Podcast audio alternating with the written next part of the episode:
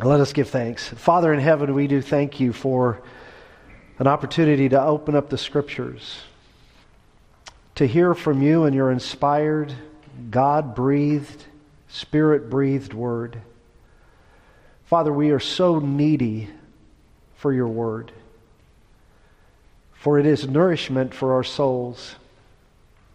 It shows us the path we are to take, and it provides for us everything for life and godliness.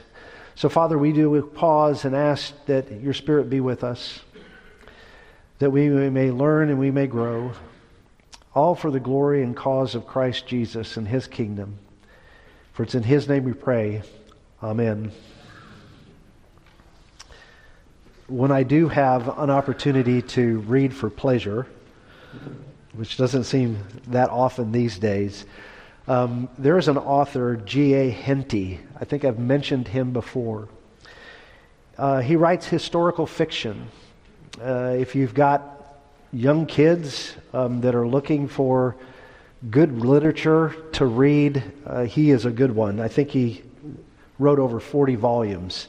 Uh, different areas in history, and then he inserts fictional characters into actual historical setting. Uh, the last one that I had read from Henty was A Knight of the White Cross.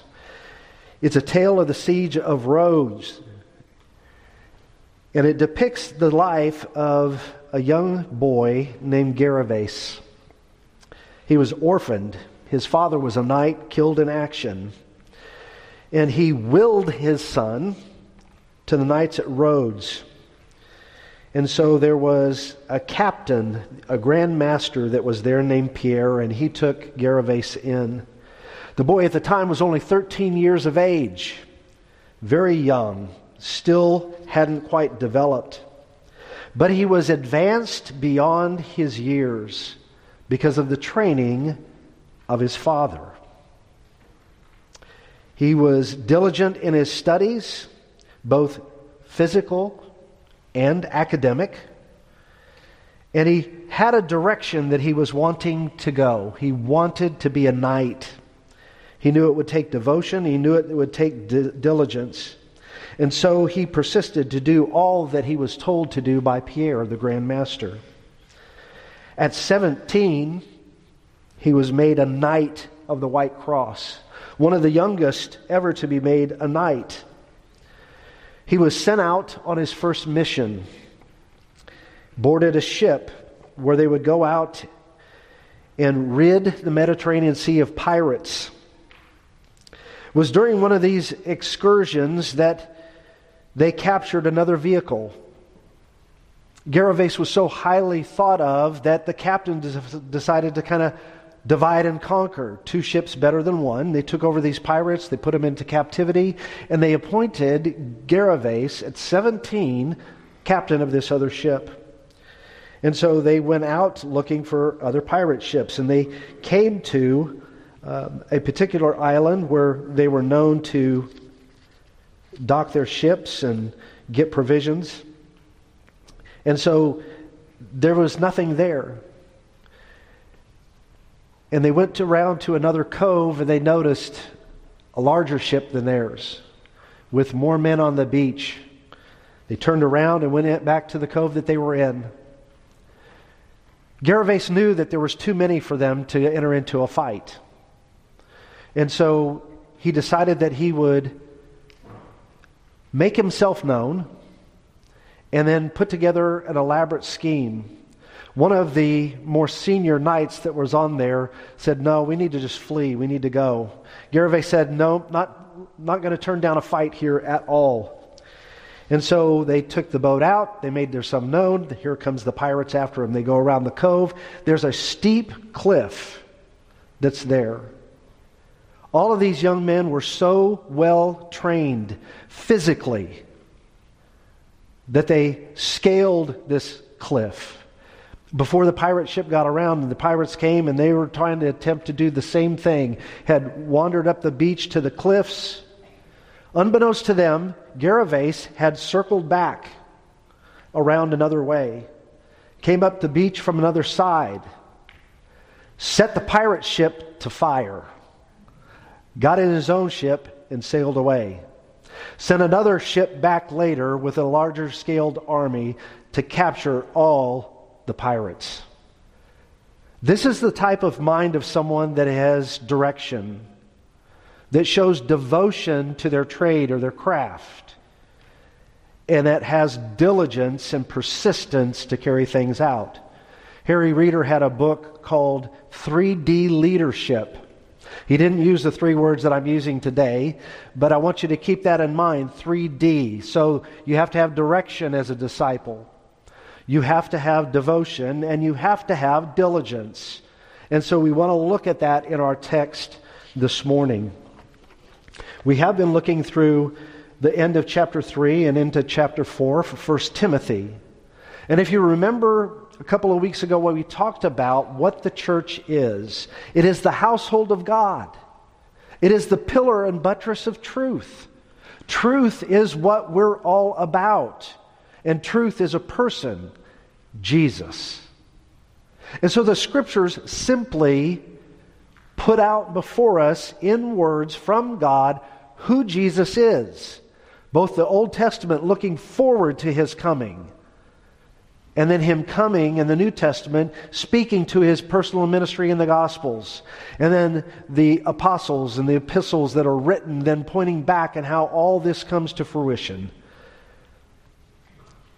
Disciples are made, but disciples need to have direction, devotion, and diligence. Last week we talked about being godly in the last days and what that actually means. And I talked about a phrase, loving the man, slaying the error. So we need to know the Word of God. Part of the process for Timothy was to set things in order at Ephesus where things had gone away, astray, gone adrift. The direction had been lost. Remember, I said last week, all you have to do if you're a carpenter, you put a level on something to see if it's straight, and the bubble needs to be between the lines. But if you're off center just a little bit, then your direction's completely off. And so Paul tells Timothy from our, our message last week to be godly in the last days, you've got to be on center. You have to love the man and slay the heir. And he talked about two things last week. He, we talked about being nourished by the Word of God and exercising in the Word of God. Gervase was raised by a knight. He learned at an early age how to pick up a sword, how to handle it, how to strengthen himself, how to fence. All the things that he needed to be a knight. He practiced with a shield. He practiced endurance and strength through running, strengthening himself physically. But he also studied the art of war. To be a knight, you have to not just be brute force, you have to be thinking person. You have to outwit, if you will, the enemy. Sometimes mere strength is not going to do it. So Paul tells Timothy, I want you to understand that you have to nourish yourself and feed yourself the Word of God. And then you need to exercise with it so it becomes second nature. And so this morning, we're looking at him carrying this on. And what someone who is nourished on the Word of God and one who is exercised, exercising themselves in the Word of God, where they go from there. When I was a boy living in Fresno, California, we were there for Oh, I was there for fifth, sixth, and seventh grade, three years. And I had a best friend. His name was Chuck. And so, you know how people will ask you, What do you want to be when you grow up? Chuck said, I want to be a baseball player, a major league baseball player. And of course, I did too. I mean, most of the people that I, that I knew, we all loved baseball. But Chuck was different. Chuck never wavered. He said, I'm going to be a baseball player. And we were best friends for three years. Now, sports seasons come and go. But Chuck only wanted to play baseball.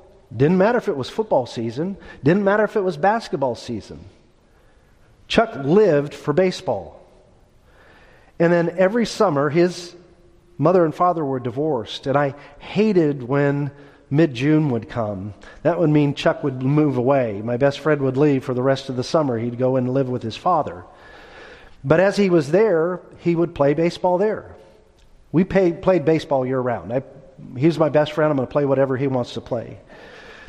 But he had that direction. I want to be a Major League Baseball player. And we had moved away. We moved to Denver, Colorado, and St. Louis, Missouri, and other places along the way. Lost track of Chuck. Chuck loved baseball. He was devoted to it. That's all he would live, sleep, eat baseball. Years later, I turn on the TV. The San Francisco Giants are playing. And I can't even tell you who they were playing. And the starting pitcher is about to get pulled. The manager's going out. And he's making his way out there. He calls for a lefty. Chuck was left handed. Running out of the bullpen is Chuck Hensley my best friend from years before. He had a direction, he was devoted, and he was diligent. Why do I tell you that story? Because Paul's telling Timothy the same thing. You need to have a direction. I'm calling you to leadership. The key quality of leadership we talked about a little bit last week is you got to be a follower before you're a leader. Your direction is toward Jesus Christ as a Christian. You follow him, then you can lead others. And so he had the direction, he had the devotion, and he had the diligence. And so we pick that up in our text this morning as we look through this. First, uh, the direction that we're headed. In verse 11, he talks to Timothy after being nourished and exercising in the gospel that you need to command and teach these things. What things? Well, everything that needed to be corrected, everything about the church that needed to be put back into order. This, this required Jesus, uh, Timothy to follow Jesus.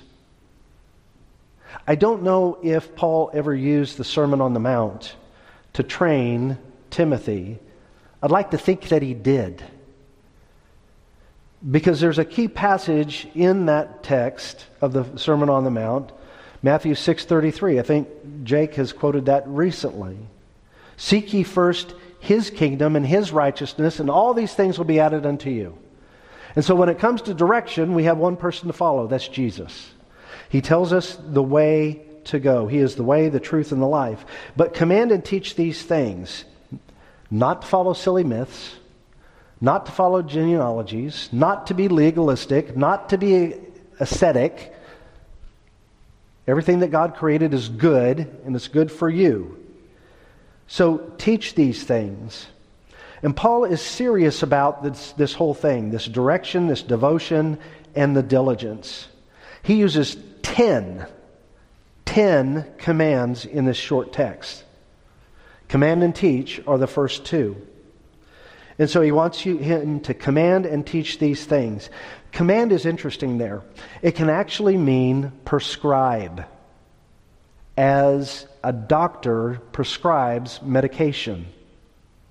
So when you go to the doctor, you go, Doc, I'm not feeling very good today. And he says, um, Okay, what would you like? Pick here. I've got a medicine cabinet. You tell me what you need. It's not what happens. The doctor is the one that has devoted his life to study medicine. He's been diligent to perfect his craft, to look at you, evaluate you, to find out what's wrong with you, and then give you the proper thing that you need medication. That is the type of teaching that Timothy is supposed to do. It's a lesson that we can learn here.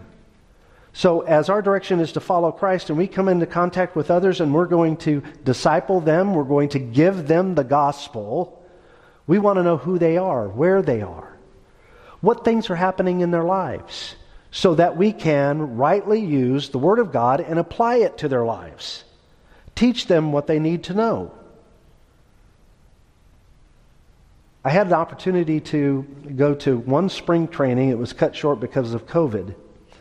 But even professional athletes who, like Chuck Hensley, had a direction, were devoted to perfect their craft, and were diligent to practice all those years, once they get to the major leagues, they don't stop. Every spring in Arizona and in Florida, these athletes that are the top half percent are actually doing fundamental skills all over again. They're taking ground balls, they're running bases, they're in the batting cage, they're doing all the things that baseball players learn when they're just a little kid. And so, command and teach these things. This is the first aspect of his direction. He's to direct people to Christ through his teaching. And then he makes this comment and he says, Timothy, let no one despise you because of your youth, but set an example for them in speech and conduct, in love, in faith, and in purity. When it comes to direction, don't get sidetracked, is what Paul is saying. Don't let someone else tell you what you are or what you're not. Timothy is about 30 years of age at this point in time. In the culture in that period of time, you were considered an elder, not an elder in the church, but someone who is older, uh, worthy of honor, respect, just within the culture. That came at 40 years of age. So Paul knows this, and he says, Don't let them say, Hey, who's this pipsqueak coming in and telling me what to do inside the church? He says, Know who you are, know who you follow. Remember the things that you have learned. He will, Paul will tell him that in 2 Timothy. Remember what your grandmother taught you, what your mother taught you, and the Word of God that you were raised up on. Remember that. You are mature, like Gervase who was sent to Rhodes as a 13 year old and continued to learn and develop at 17, the youngest knight of the White Cross. So too, Timothy is doing this spiritual warfare within Ephesus. Let no one despise you. Instead, set an example. When you set an example, that can put all the words, all the pushback it'll take it away. Charles Spurgeon, when he became a Christian, early on, began preaching at the age of 19. Now, this was not in London. He actually was in a small town called Waterbeach. Waterbeach. And he was preaching there at the age of 19. And a couple of elders were giving him a bad time about how young he was, how immature he was, and that he really shouldn't be preaching. And Spurgeon humbly, quietly, but firmly schooled these gentlemen in the scriptures and simply pointed to what it means to be mature in Christ. Unbeknownst to Charles Spurgeon, there was a couple of men there that had come to hear him preach. And when they heard him preach, that was one thing. They said, check. The other thing was to see how he handled himself before others, his speech, his conduct as Paul lays out here, he gives five things speech, conduct, love, faith, and purity. All those characteristics Spurgeon put on display. It was a discipleship moment. They called him. They said, We'd like you to come to London. And that began his ministry in London as a pastor. So it is our speech, it is our conduct, it is our love and our faith and our purity that sets forth an example. I've used the idea, the example is pattern or uh, an impression. And so, as I've talked about the illustration of patterns before being in the apparel industry, let me use impression. You know, a signet ring is. You know what that is. And people will melt wax and they'll put it on the back of an envelope and then they'll press their ring in it. And it makes an impression. And the pr- impression reflects exactly the ring. And so, if we're to set an example, we want to set the example of the one who is impressed upon us. It's Jesus. We're to be conformed to his image, are we not? And so, in these characteristics here, in speech and conduct, love, faith, and purity, those divide into two parts. It's our outward speech, outward items and inward items. Outward, it's speech and conduct. How many times do you evaluate someone else by what they say? A person may talk too much, and you really don't have any interest in them. You can't get a word in edgewise. James says, Be slow to speak, speak, and quick to hear. How many times have you regretted saying specific words? Honey, I'm sorry, I didn't mean to. But once the words are out, you can't take them back. Speech becomes important. Proverbs talks about speech and says the more we speak, the more trouble, paraphrasing here, we get ourselves into. We should be succinct about what we say. We should look to speak wisdom. Speak less, hear more. That's what Timothy was supposed to do. But speaking was part of his ministry, the proclamation of the Word of God.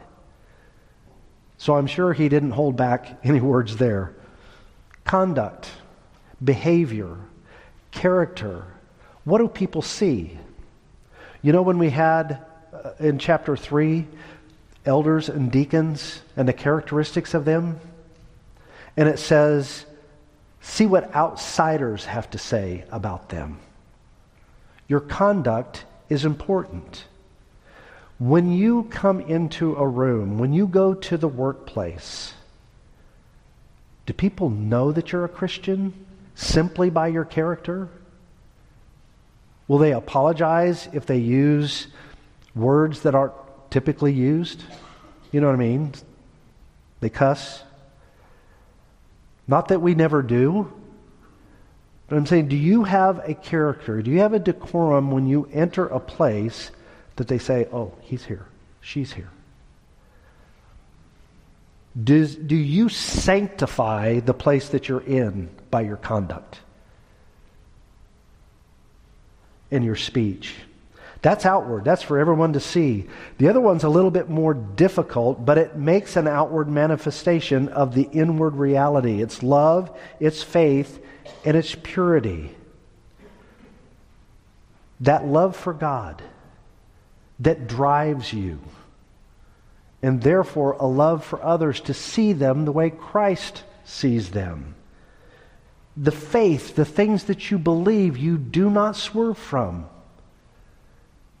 in Pilgrim's Progress by John Bunyan is the whole story of one who has direction, devotion, and diligence. When he left the city of destruction, he was headed one direction the celestial city. We as Christians should be the same way. We're following Jesus until we die or he comes again. We have a direction. We know what we believe. We're to live it out. We're to learn it and live it.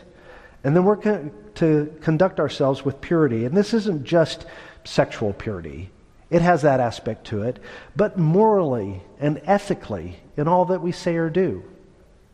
Have you ever been called a goody two shoes? Have, have, have people slandered you just because you're just too good to be true? Then we all know we're sinners. We're not perfect. But our bent should be to follow Christ. We should have that direction. And so these are the five things that Timothy is supposed to set an example for to show the direction that others are to follow. If he is following in the direction of Christ, then people who follow him are headed in the same way. I had a Professor Elliot Green that used to talk about here's what your role is as, as a pastor. You're supposed to point people to Christ. And it's not you that they follow, but the message that points them in the direction of Jesus Christ. But secondly, Paul talks about devotion. And here is a twofold devotion that takes place to himself and to others. To self and others. We will always be disciples, even if we're making disciples. We never stop learning and growing and becoming godlike. He tells Timothy to devote himself to the public reading of Scripture, to exhortation, and to teaching. So, the reading of God's Word, to preaching, exhortation, and teaching. He's to do that to himself first, then to others. Pastor Jake will tell you, and I will tell you, that as you're working on developing a message for people to hear, my prayer is always, Lord, what do you want your people to know from this text? Show me. Teach me. And so the things that I'm telling you are the same things that I need out of this text. I need to be devoted to the reading of Scripture. It says the public reading of Scripture. You say, I don't have a, an opportunity to do that very often. Well, read out loud. There's your public reading of Scripture with someone else in the room. And then preaching and teaching. We're to devote ourselves to that. That idea of devotion is to occupy your time with that. Time is short. Kids today will, in our culture, every opportunity they get, they'll be on an electronic device. They will do it if they have the opportunity when they first get up in the morning, from breaks in between school classes to lunch to in the evening to after supper. They want to be on that. They're devoted to that device. In the same way, we're to be devoted to the reading of Scripture, preaching, teaching to ourselves and to others. The church is an all member ministry. It's not just Pastor Jake and myself. It's not just the elders. It's not just the deacons. It's all of us. All of us are to be like Timothy here, devoting ourselves to this. And then the next command that he has is don't neglect the gift that you have, which was given to you by prophecy when the council of elders laid their hands on you. I taught Sunday school earlier. The class is on the Holy Spirit and spiritual gifts. And I'd like all of you all to go. I, would like for us to have a problem to go, we don't have enough chairs in here. Okay, I know you might be serving during that time, but if you're not, go. It is so important that we understand who the Holy Spirit is. He is that forgotten member of the Trinity. But he's not really forgotten. We just haven't learned him to the degree we have. I was studying this week. And I'm going, I learned something new. I didn't know this. I was looking at the Holy Spirit the Old Testament.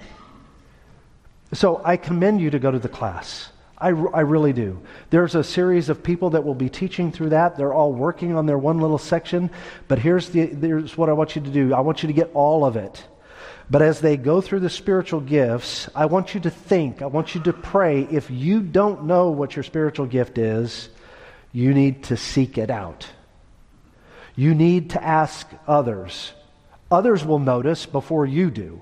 At least that's the way it typically works. But know what your gift or gifts are and use them. We are all member ministry. Paul says in Ephesians, when every joint is working together, there is the fullness in the body of Christ. We need every one of you. Every single one of you. It doesn't matter if you're three or 93. you have a gift or gifts that are to be used for the church, to serve the church for the glory of God.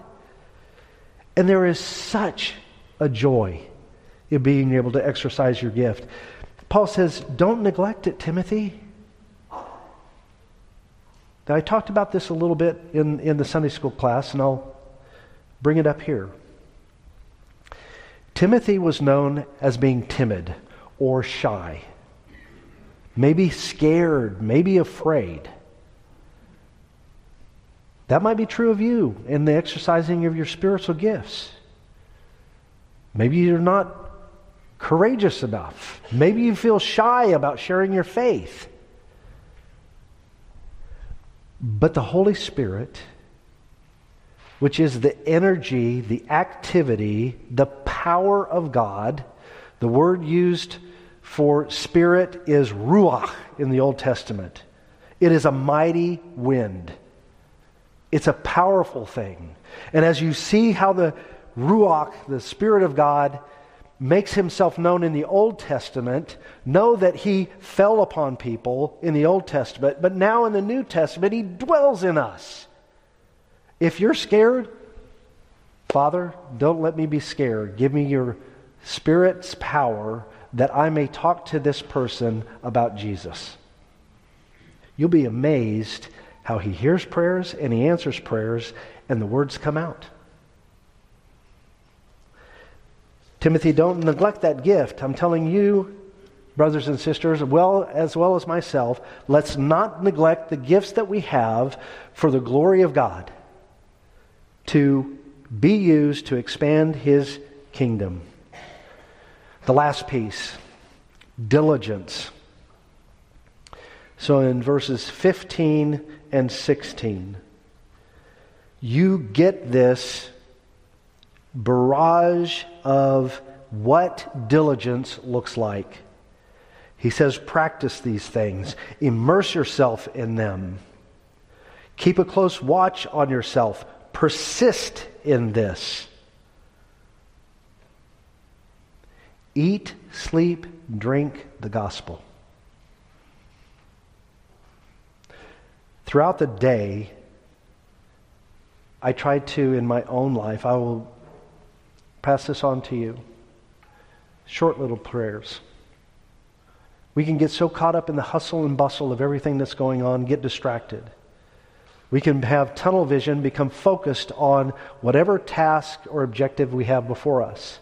That's not a bad thing. We should excel in our vocation. We should do it as unto the Lord. But when you have those short little opportunities, those little breaks, I'm going to go refill my water bottle. I'm going to go to the restroom. I'm going to go get something to eat. Those little breaks in between. Do you pause in those and simply pray a quick little prayer? Lord, thank you for allowing me to live today. Thank you for the breath of life. Thank you that you're bringing rain today to water your land. Thank you that it's a sunny day. Thank you that it's cold and there's a reason for seasons. Whatever it is, Give thanksgiving to God. Make sure that you're focused on the direction that you're headed so that your devotion continues, so that you can practice these things with diligence.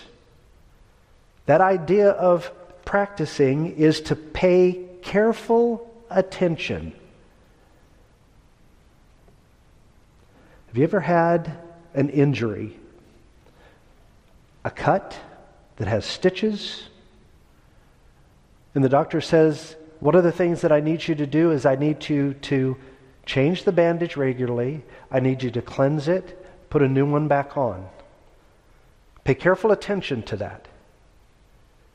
And you do it, don't you? You want it to get better.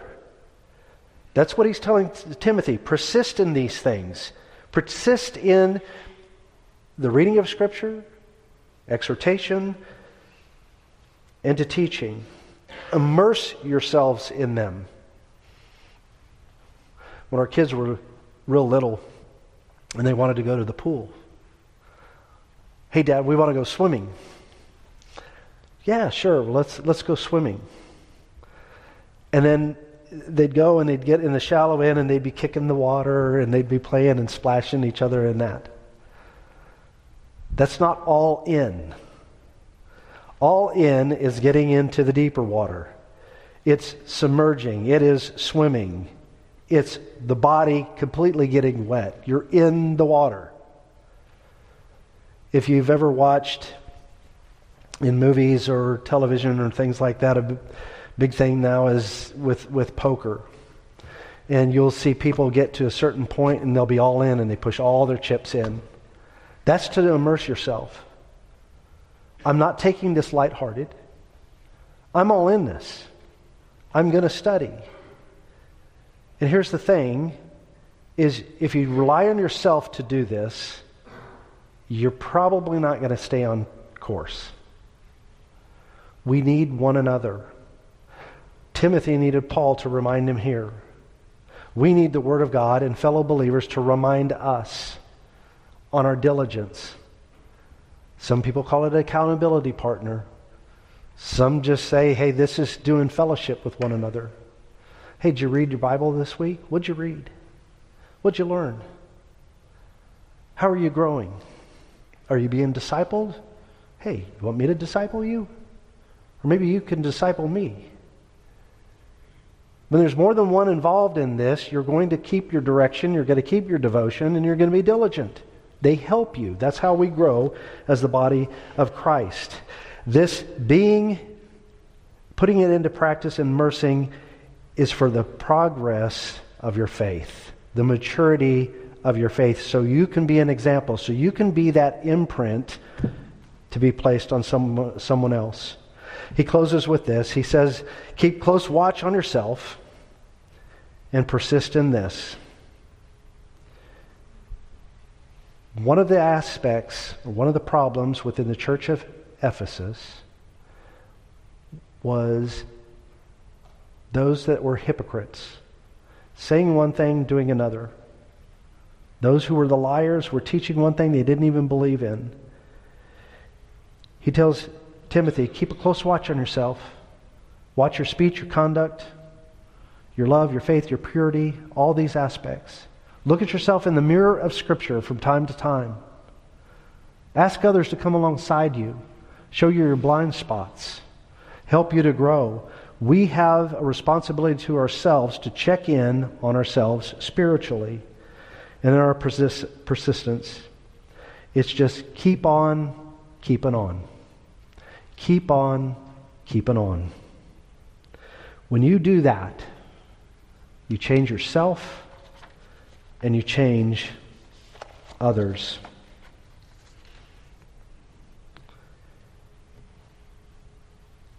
I started by telling you about Gervase. He knew the direction for his life, he was devoted, and he was diligent. The story ends with him actually becoming the Grand Master down the road. All his years of growing, being discipled to be a knight of the White Cross, all along the way, with others that he is side by side with, he's not proud, he's not boastful. He's teaching them the things that he has learned. And then he was rewarded in the end for his humility, for his direction, his devotion, and diligence, and he becomes a grand master.